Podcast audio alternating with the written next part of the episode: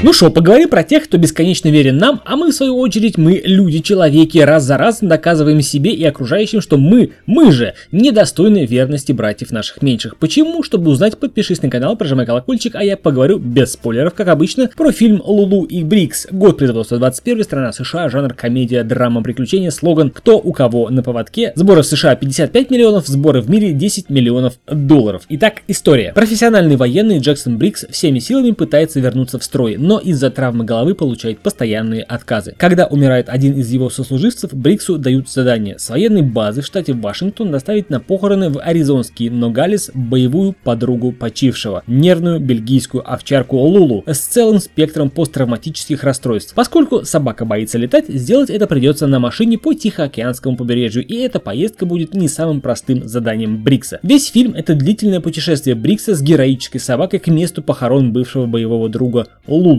Но это путешествие наполнено разнообразными казусами как с самим Бриксом, так и с Лулу. Честно говоря, порой складывается впечатление, что Лулу главный действующий персонаж. У нас история двух персонажей на самом деле. Каждый по-своему прошедший нелегкий путь, каждый со своими травмами, как физическими, так и ментальными. И каждый должен умерить свой норов, чтобы поладить друг с другом. В кадре мелькают приятные глазу природные ландшафты, где помимо лесных и пустынных массивов дорога с видом на Тихоокеанское побережье. Это фильм путешествие. Путешествие, которое по идее должно объединить и излечить две израненные души. Звучит это, конечно, все мило, приятно и даже, можно сказать, красиво, но не создается ощущение, что этот процесс, процесс врачевания души каждого из персонажей длится весь фильм. Брикс не принимает и не понимает собаку практически всю дорогу. Отдельные вспышки озарения и попытки объединить усилия приходятся ровно на конец фильма, практически спонтанно. Даже постфактум складывается ощущение, что собака гораздо умнее персонажа Ченнинга Татума. Хотя он весь фильм тянул комедийную составляющую, но вытянул ли решать вам? Я думаю, что не очень. Мне, в общем, не хватило душевности в фильме, а тем, кто любит фильм просто про собачек, про животных,